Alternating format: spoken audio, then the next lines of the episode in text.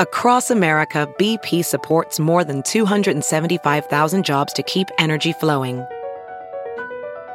Jobs like updating turbines at one of our Indiana wind farms and producing more oil and gas with fewer operational emissions in the Gulf of Mexico. It's and, not or. See what doing both means for energy nationwide at bp.com slash investing in America.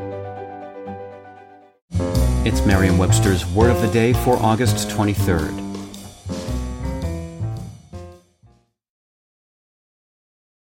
Today's word is flagrant, spelled F-L-A-G R A N T.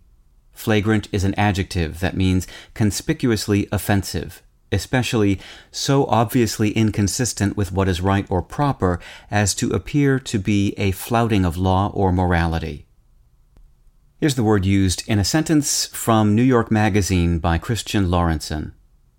The history of acting in Dan Fox's account is one of constant flux between naturalism and styles of flagrant artifice but both are modes of pretending. In Latin, the word flagrare means to burn, and flagrans means burning or fiery hot, both literally and figuratively. When it was first used in the 16th century, flagrant had the same meaning as flagrans, but by the 18th century it had acquired its current meaning of conspicuously bad. Some usage commentators warn against using flagrant and blatant interchangeably.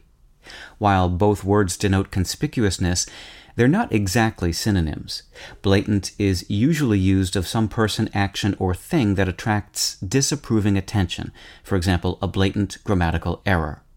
Flagrant is used similarly, but usually carries a heavier weight of violated morality, for example, flagrant abuse of public office. With your word of the day, I'm Peter Sokolowski.